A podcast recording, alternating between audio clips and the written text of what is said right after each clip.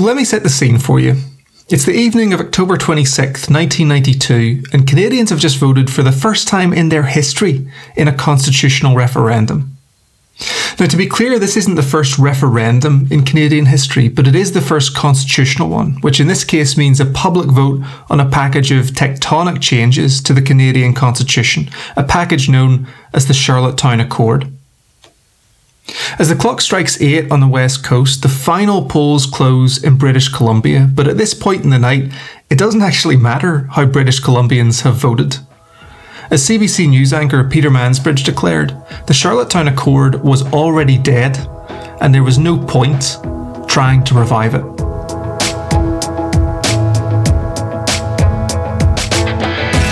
This is Charlottetown, a podcast series that presents some of the stories and the debates behind Canada's first and still only constitutional referendum.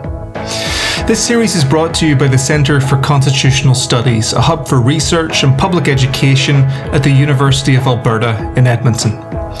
I'm your series host, Dr. Richard Mailey, and today's guests are Howard Leeson, Carissa Mathen, Daniel Turp, and John Whyte.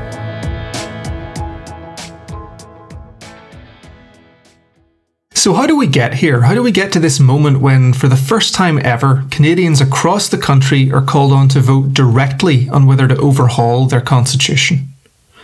Well, the answer to this question has very deep historical roots, but a convenient starting point for our purposes is the patriation of Canada's constitution in the early 1980s. And to this end, I asked Professor Howard Leeson, who was directly involved in the patriation process, if he could explain what it was all about. Uh, the shorthand or the, the Coles notes, as we used to call it, version is that uh, Canada was unable to secure complete uh, separation from the British state back in the 1930s uh, when several other uh, Commonwealth states did. And it left us unable to amend our own constitution. it left us, in a sense, without completely separating from Great Britain and, and becoming constitutional masters in our own house. And this went on. We had a number of meetings in 1935, 1940, 1947, 8, 1951, 52, 60, 65. You get the sense of how many meetings there were until we came to um, we came to a, a rather um, difficult juncture in, in, regard to whether Quebec would separate from Canada or not, and uh, some some very important discussions took place then between the first ministers in, in the period 1980 and 81 with a separatist government in Quebec, uh, the outcome of which was that nine provinces actually put forward a, a, proposal which forced the prime minister to agree to. And of course, the separatist government uh, in Quebec was in the position of being able to accept or not accept, and they declined to accept. I think hoping that it, uh, this would allow them in future to uh, to have another referendum and, and separate from Canada. So there are three key points here. The first key point is that patriation was fundamentally about Canada taking control of its constitution from the UK, because up to that point, if Canadians wanted to amend their constitution, they had to ask the UK Parliament, the Imperial Parliament if you like, to do it for them. Secondly, in order to do this, meaning in order to take control of their own constitution, Canadians would have to agree on the procedures that they would use from that point on to amend their constitution domestically. And thirdly, although this wasn't linked to patriation by definition, the Canadian Prime Minister at the time, Pierre Trudeau, was fervently committed to giving Canada a constitutional charter of rights, and this ended up being the sort of beating heart of the patriation package when it was eventually passed as the Constitution Act in 1982. This raises the question, though, how exactly do we get to 1982 and the passage of the Constitution Act? Well, this takes us back to what Professor Leeson called the difficult juncture of 1980, when the Quebec government, led by a separatist premier, René Lévesque, held a referendum on whether Quebec should secede from Canada. And during the referendum campaign, Prime Minister Trudeau makes this really quite dramatic public promise to Quebec so if Quebecers vote against secession, Trudeau says, he'll move to renew the Constitution of Canada, presumably to give Quebec a new, better deal within the Canadian Federation. And so when Quebecers reject secession, and they do so by quite a big margin in 1980, Trudeau reopens constitutional talks with the provinces, only to resort to drastic action when these talks falter? He uh, decides to, to up the stakes by saying that he will simply pass a resolution in the federal House of Commons and Senate, so the federal parliament, and bring that to the Parliament of the United Kingdom. And the reason that this is important is that until 1982, the only way to amend Canada's constitution was to do so through the British Parliament. So there was that really strong link maintained with the Parliament of the United Kingdom. And in that way, the Canadian Constitution was not really within our control as Canadians, which is an important part of why the constitutional package was being sought to, to not have that be the case again. But essentially, the prime minister was going to use that anomaly to his advantage in, in, in that he was, was confident that if he presented a resolution from the Parliament of Canada to Westminster, which is the United Kingdom Parliament, to change the Constitution, they would do that. And he did not believe that they would inquire into the internal political dynamics of Canada. In essence, he was proposing, he was threatening, if you will, to do it unilaterally without provincial consent. That was Professor Carissa Mathen of the University of Ottawa. And as she just mentioned, Trudeau's intent by the fall of 1980 was to proceed with patriation unilaterally by cutting the provincial governments out of the equation. And as you'd imagine, uh, the, the provinces aren't exactly stoked about this. And so they turned to the courts to try and stop Trudeau in his tracks. In response, the provinces decided to put that issue could the prime minister take that kind of request to the United Kingdom Parliament? Could he achieve that kind of constitutional change unilaterally, regardless of what the provinces thought about it? They decided to put that question to the Canadian courts.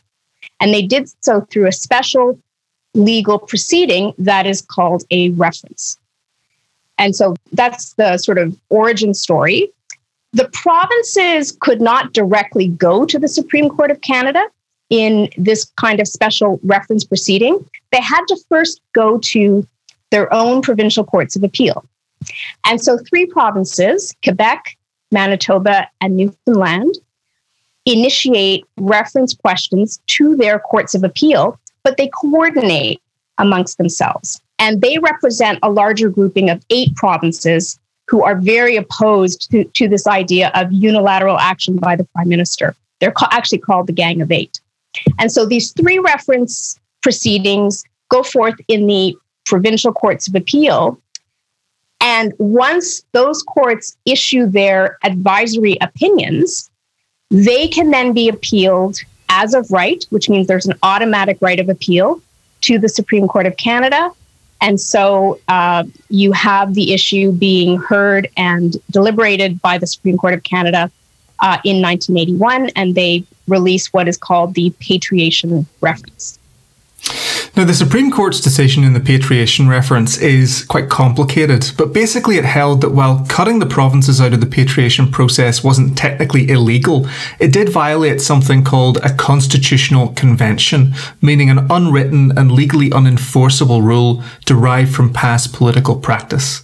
So the court couldn't enforce this convention, but the fact that it recognised it ended up having a profound impact on the way that patriation unfolded.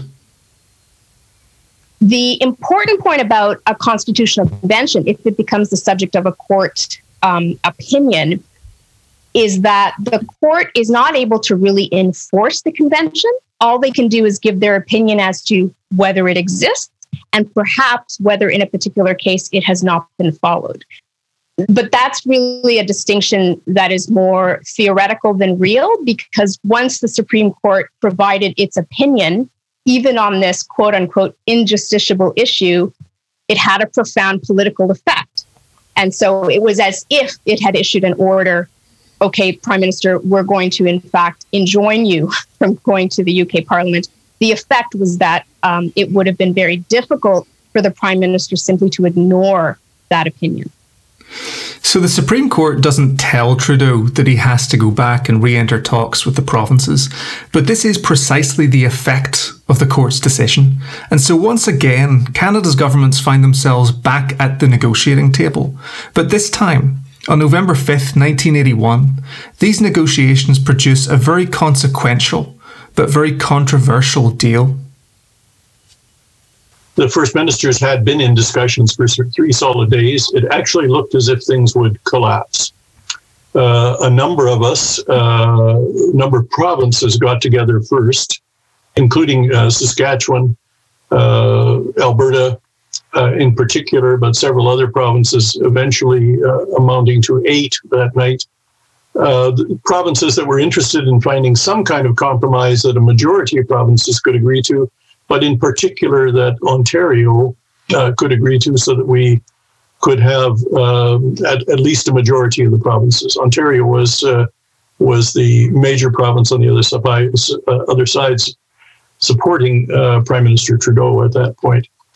Um, those discussions, the first set of discussions, took place between uh, three provinces: British Columbia, Alberta, and Saskatchewan. Um, the deputy ministers involved were myself and two other deputies. Uh, we were essentially tasked with going and uh, and getting a deal. Uh, the, the, only time in my career, I think, that I was set off to to actually finalize something instead of uh, negotiating yet another detail. And in about two hours, we submitted that to our uh, to Premier Blakeney first, who then uh, went ahead discussing with other provinces. The Quebec uh, government was was not uh, involved in those discussions for two reasons. Number one, they were physically over in Hull uh, instead of in Ottawa. But secondly, it was the estimation of the provinces that were involved that there, until there was something that we could actually present to both the federal government and to Quebec, uh, we wanted to, in a sense, get our own house in order and, and get the details of the uh, of the whole thing worked out, which we did. Um, Ontario finally agreed uh, with uh, what turned out to be uh, all but two provinces, uh, aside from Quebec. Um, both New Brunswick was notified the next morning and Manitoba was notified the next morning. But Quebec was notified in the morning as well when the premiers got together, those eight provinces which had been opposing patriation up until then. Um, Mr. Levesque was not happy. Uh, he was not happy, first of all, that the discussion had gone on, but secondly, he was very unhappy, of course, that there was, uh, in fact, a uh, an agreement amongst the other provinces. And uh, from there, you get what what is commonly referred to as "night of the long knives." That is, um, the feeling in, in, on the part of uh, Quebec that the other provinces had should not have gone ahead uh, without Quebec present uh, that's frankly a bit disingenuous on their part because, of course, these discussions went on all the time outside. Um, and we were left with a, you know, the, we were left with this feeling that Quebec simply could not agree. They said to the to the uh, a settlement that had been agreed to by the other uh, provinces. So from there, the nationalists in Quebec, those who wanted to separate, of course, took that to mean that you know that uh, there was a night of the long knives. Quebec was left out, uh, and uh, English Canada had rejected Quebec at that point. Professor Leeson calls the Night of the Long Knives a political myth, but plenty of Quebecers still feel an acute sense of betrayal over what happened that night. To give you a quick summary, Rene Levesque had been part of the Gang of Eight, the group of eight provincial leaders that opposed Trudeau's constitutional reforms. From Levesque's perspective, the night of the Long Knives on November 4th was the moment when the gang excluded Quebec and cooked up their own constitutional deal with Trudeau's government. By contrast, some other members of the gang accused Levesque himself of betrayal specifically because he'd spontaneously sided with Trudeau on the idea of putting any new deal to a national referendum. For Professor Daniel Turp, though, who we hear from now, the essence of patriation is less about this dispute, less about Levesque and the Gang of Eight, and more about Trudeau's failure to keep the promise that he made to the Quebec people in 1980. The promise that saying no to sovereignty would mean saying yes to a new constitutional deal for Quebec. Well, you know, those negotiations started a, a few weeks only after the the, uh, the referendum of 1980. Monsieur Trudeau seize the opportunity to to uh, put ahead a constitutional agenda and have uh, a, a new constitution of Canada uh, adopted because that was his dream, you know, since he, he entered into federal politics in 1965 as a minister of justice and 1968 as a, as a prime minister of Canada. He wanted to patriate the constitution. He wanted to entrench a charter of rights in the constitution.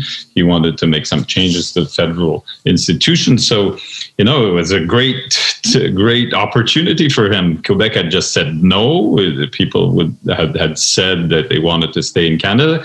He had promised during the referendum campaign to deal with Quebec's uh, traditional uh, claims for change. And, and, he went in the Saint Paul Sauvé and he said that he was putting the seats of his Liberal Party in his own seat in question, and he, which suggested that he would resign if the, the, the people would vote yes for sovereignty association. And people in Quebec interpreted that as, yeah, he's going to change the constitution. He's, he's going to really give Quebec what it wants, you know, maybe answer uh, what does Quebec want by by uh, uh, giving it more powers because that that was a traditional claim more powers in the area of culture of of communications but also in the social issues and even economic uh, uh, endeavors. And and what happened is he did the opposite. You know, he didn't really take into account those claims. And what he did is to uh, entrench a Charter of Rights. He even abrogated some provisions of the Charter of the French language in, in a Charter of Rights that didn't have the assent of the of the government of Quebec, the Parliament of Quebec, and the people of Quebec. And still today in 2021, that assent has never been given. So, you know, it, it's it was very frustrating for Monsieur Lévesque, and people said, "Oh, you know, Monsieur Lévesque doesn't believe in this, and he, he doesn't really want to change the constitution and want Quebec to become part of Canada." But Monsieur Lévesque was a very well respected, a, a, person that was was a, a, man of his word, and he he did want to you know negotiate in good faith. And people said no, no, no way. And then you had the Gang of Eight, and then there was this issue of maybe holding a referendum. Monsieur Lévesque said yes, and Trudeau next day he got uh, nine other premiers to accept a deal that Monsieur Lévesque didn't accept so it created a lot, not only a frustration, but a lot of, of you know, I would say, some disgust about what had happened on that uh, night, which was called or what has been framed as La Nuit des Longs Couteaux. How do you say that in English? The, the, the, the, night of the long knives. The night of the long knives. And then that's in 19. 81 and in, in 1981 is now 40 years exactly ago. And people still call it like that still don't accept it canada has never signed that document. And uh, the patriation is still something that was put in the in the throat was brought in the throat of Quebecers and its government and its its parliament, its people, and that is still something that's uh, uh, very unacceptable from from a democratic standpoint, among other things. To pick up on a key point here, is Professor Turp right that a deal with a committed separatist like Mr. Lévesque was possible? I asked Professor Leeson for his perspective on this as someone directly involved in the patriation process. If you want my opinion and the opinion of my premier and my minister at that point, Mr. Romanow and Mr. Uh, uh, Blakeney, uh, the answer is no. Uh, we had enough evidence from the earlier part of the, uh, um, if you will, the negotiations with Quebec itself, especially in April and in June, where Quebec, as far as we were concerned, made it quite clear that there were only two outcomes possible. Number one, that the federal government would withdraw patriation and negotiations would go on into the future, in which case the government of Quebec would win, as they put it, or that uh, there would be uh, a unilateral uh, execution of patriation by the federal government without the eight provinces involved, and again they would win. It never really occurred to them, I think, that uh, because they saw the fight is between Mr. Trudeau and Mr. Levesque, between Quebec and the federal government, it never occurred to them that uh, that the other nine might get together and actually put together a deal uh, to put to both to Mr. Levesque and Mr. Trudeau. So in any case, uh, my view is that no, there was no possible deal at that point. Now, of course, uh, nobody ultimately knows the inner workings of Rene Levesque's mind, and so we'll never know if Professor Turp or Professor Leeson is right about the chances of a Quebec inclusive deal. What we do know, though, as Professor Turp was keen to stress, is that the Night of the Long Knives narrative is not just about Quebec feeling left out of crucial talks, but is also about the Quebec government's profound disagreement with the substance of the resultant deal you you cannot uh, suggest that it's not substantive. Although today, say people, well, you know, in Quebec, uh, Quebecers are very happy to have this Charter of Rights that protects the rights of of individuals and and, and minorities, and in, in, the English speaking minority in, in Quebec, but also the French speaking minorities elsewhere in Canada, and uh, and uh, but you know the, the, the fundamental changes made uh, without the consent of, of, Quebec. So that's very substantive. But what is substantive is that you know what Quebec wanted is is mainly a new distribution of powers uh, in many areas, and and that didn't happen, uh, and uh, there was no recognition also of Quebec as a, as a, as a distinct society in the 1982 Constitution Act, uh, but there was a, a recognition of of, uh, of, Aboriginal nations on, on the other hand by Article 25 and 35 of that Constitution Act. So, uh, and it, it doesn't mean we should oppose the, these these claims for recognition on the part of Aboriginal peoples and Indigenous peoples and and the Quebec nation or or or people, but it's very sustained. But what probably is more remembered still now is is the procedural uh, issue is the fact that you know Trudeau just went ahead and and was seen also as as breaching what Quebec had always considered uh, uh, its right of veto Let's pause here because the Night of the Long Knives narrative that we've been focusing on, the Quebec betrayal narrative, if you like, is certainly not the only vantage point from which patriation can be viewed. And in a 2017 article, Professor Leeson lays out a number of other lenses of patriation, the first of which he describes as triumphant federalism. So, what exactly is triumphant federalism? Oh, just that the federal government, of course, had started the whole process going, uh, that it actually came to a conclusion with patriation, and that uh, Mr. Trudeau was the uh, was, if you will, uh, the the winner of that situation. Although uh, Mr. Levesque did not agree, and so triumphant federalism, as I put it, is that uh, Mr. Trudeau actually had the day, if you will. in fact, what happened, as I mentioned before, is that he actually was put in a position of having to accept or reject a proposal by the nine provinces.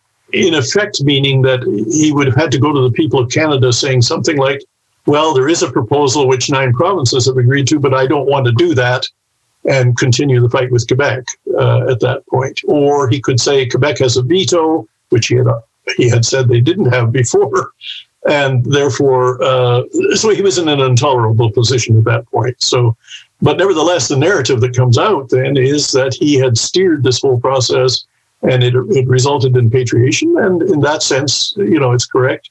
It's just that uh, it wasn't the patriation that he wanted, especially in terms of the amending formula and the Charter of Rights and Freedoms. So, to expand on this a bit, it is easy to fall into the trap of thinking about patriation mainly in terms of personalities, and especially in terms of the clash between Rene Levesque and Pierre Trudeau. And to be clear, this was definitely a big part of the patriation story. But if we focus all of our attention here on this sort of clash of the titans, we neglect the key role played not just by the provinces, but also by a number of historically marginalised constitutional actors, most notably Indigenous peoples and women's groups.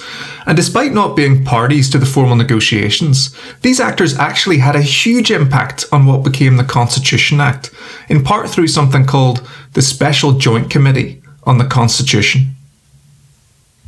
Yeah, so the, the Special Joint Committee of uh, on on the Constitution was really quite a remarkable moment um, in Canadian constitutional history, where for the first first time you had a, a, a very democratized um, understanding of how constitutional constitutional rules and orders should be considered and debated and uh, it was really um, it played an enormous role in reviewing uh, various drafts and uh, of the Constitution, because in fact the Constitution Act 1982 uh, underwent many, many drafts before we got the one that was actually entrenched in our Constitution.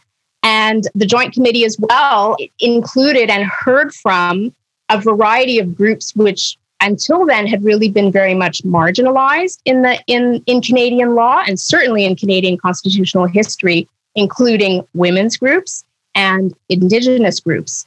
And the role played by women in the bringing home of Canada's constitution is really quite a remarkable one. And many of their efforts focused on the equality rights in uh, in the charter and specifically how the charter could best protect the sex equality rights of of women and of course of all persons but particularly women because of what they saw as a very checkered past in Canadian courts and in Canadian law of dealing with the position of women. Through their contributions to the committee and through various other initiatives, these quote unquote new constitutional players changed the shape of the process, resulting in a Constitution Act that includes a robust equality rights provision in Section 15, a guarantee of sex equality in Section 28, and the official entrenchment of Aboriginal and treaty rights in Section 35. At this point, then, we have three quite different perspectives on patriation one that emphasises Quebec's betrayal, one that emphasises Trudeau's achievement, and one that emphasises the new status and influence of these previously marginalised constitutional actors. To this, you can then add the fourth perspective that Professor Leeson has already hinted at a couple of times, and that's the idea that it was actually the provinces that won biggest with patriation by squeezing concessions from Trudeau on things like the notwithstanding clause, a provision of the Constitution that lets provinces derogate from certain provisions of Trudeau's Charter of Rights. This then gives us four different lenses through which we can view patriation. And I asked Professor Leeson, as someone who was intimately involved in the patriation process, if he could assess and compare the importance of these different lenses or narratives. I think the first two lenses, that is, uh, Night of the Long Knives and Triumphant Federalism, are largely political narratives, uh, selling, if you will, the the narratives which are most convenient for the two participants, Premier Levesque and Prime Minister Trudeau. The second two narratives, I think, are very important for two respects. In two respects, the first is that the it, it is largely, I think, and as I've said in my article and in other books, that I think it's we got patriation largely because of the several premiers, in particular the premier Premier Lougheed of Alberta, Premier Davis of Ontario, and Premier Blakeney of Saskatchewan. They were the, the prime movers of the whole process. And it was their deal which forced uh, the prime minister to actually acquiesce to the to the compromise they had put together. So that's a very strong neg- uh, narrative, which explains what happened in the final process. The last narrative, though, having to do with special interest groups, is important, I think, because while this is the first time they participate, they clearly are involved in what's going to become a continuing process, an unfinished business, if you will, of, of constitutional change, which ought to have been taken care of in several respects in the decades that follow, but gets truncated or almost completely stopped by what happens with Meech Lake and Charlottetown after that. So I think that's an important narrative, if you will, as well, for different reasons. Now, the next episode is going to focus on the role of some of these newly mobilised extra governmental forces during the so called Meech Lake phase. But for now, let's just end this episode with a survey of where we are in the story of Canada's path to the 92 referendum. So, in the spring of 1982, the Constitution Act, which included Trudeau's Charter of Rights, was signed into law without the consent of the Government of Quebec, thereby setting Canada up for what turned out to be a decade or so of constitutional wrangling. And even though I cautioned earlier about adopting a sort of myopic Levesque versus Trudeau perspective on what had just happened, this was ultimately the key fight that came to define the coming years. A fight between those who viewed patriation as an unconscionable betrayal of Quebec and those who found overriding value in Trudeau's now entrenched, if provincially modified, constitutional vision. And as an example of this second perspective, I want to give the final word in this episode to Professor John Whyte, who's going to highlight the importance of Trudeau's Charter of Rights to any assessment of patriation's enduring meanings and legacies. Here's John Whyte then to end the episode. You know, I I'm I don't want to be total Trudeauite here, but yes, human rights actually is a constitutional value in the world. I mean, not in the minds of thousands and millions of leaders, apparently, but uh, but it's it's it's it's a it's a preeminent um, and noble uh, set of ideas for the world, and uh, every time we can establish them as the ideas for us, we establish them as the ideas for others, and that's really important.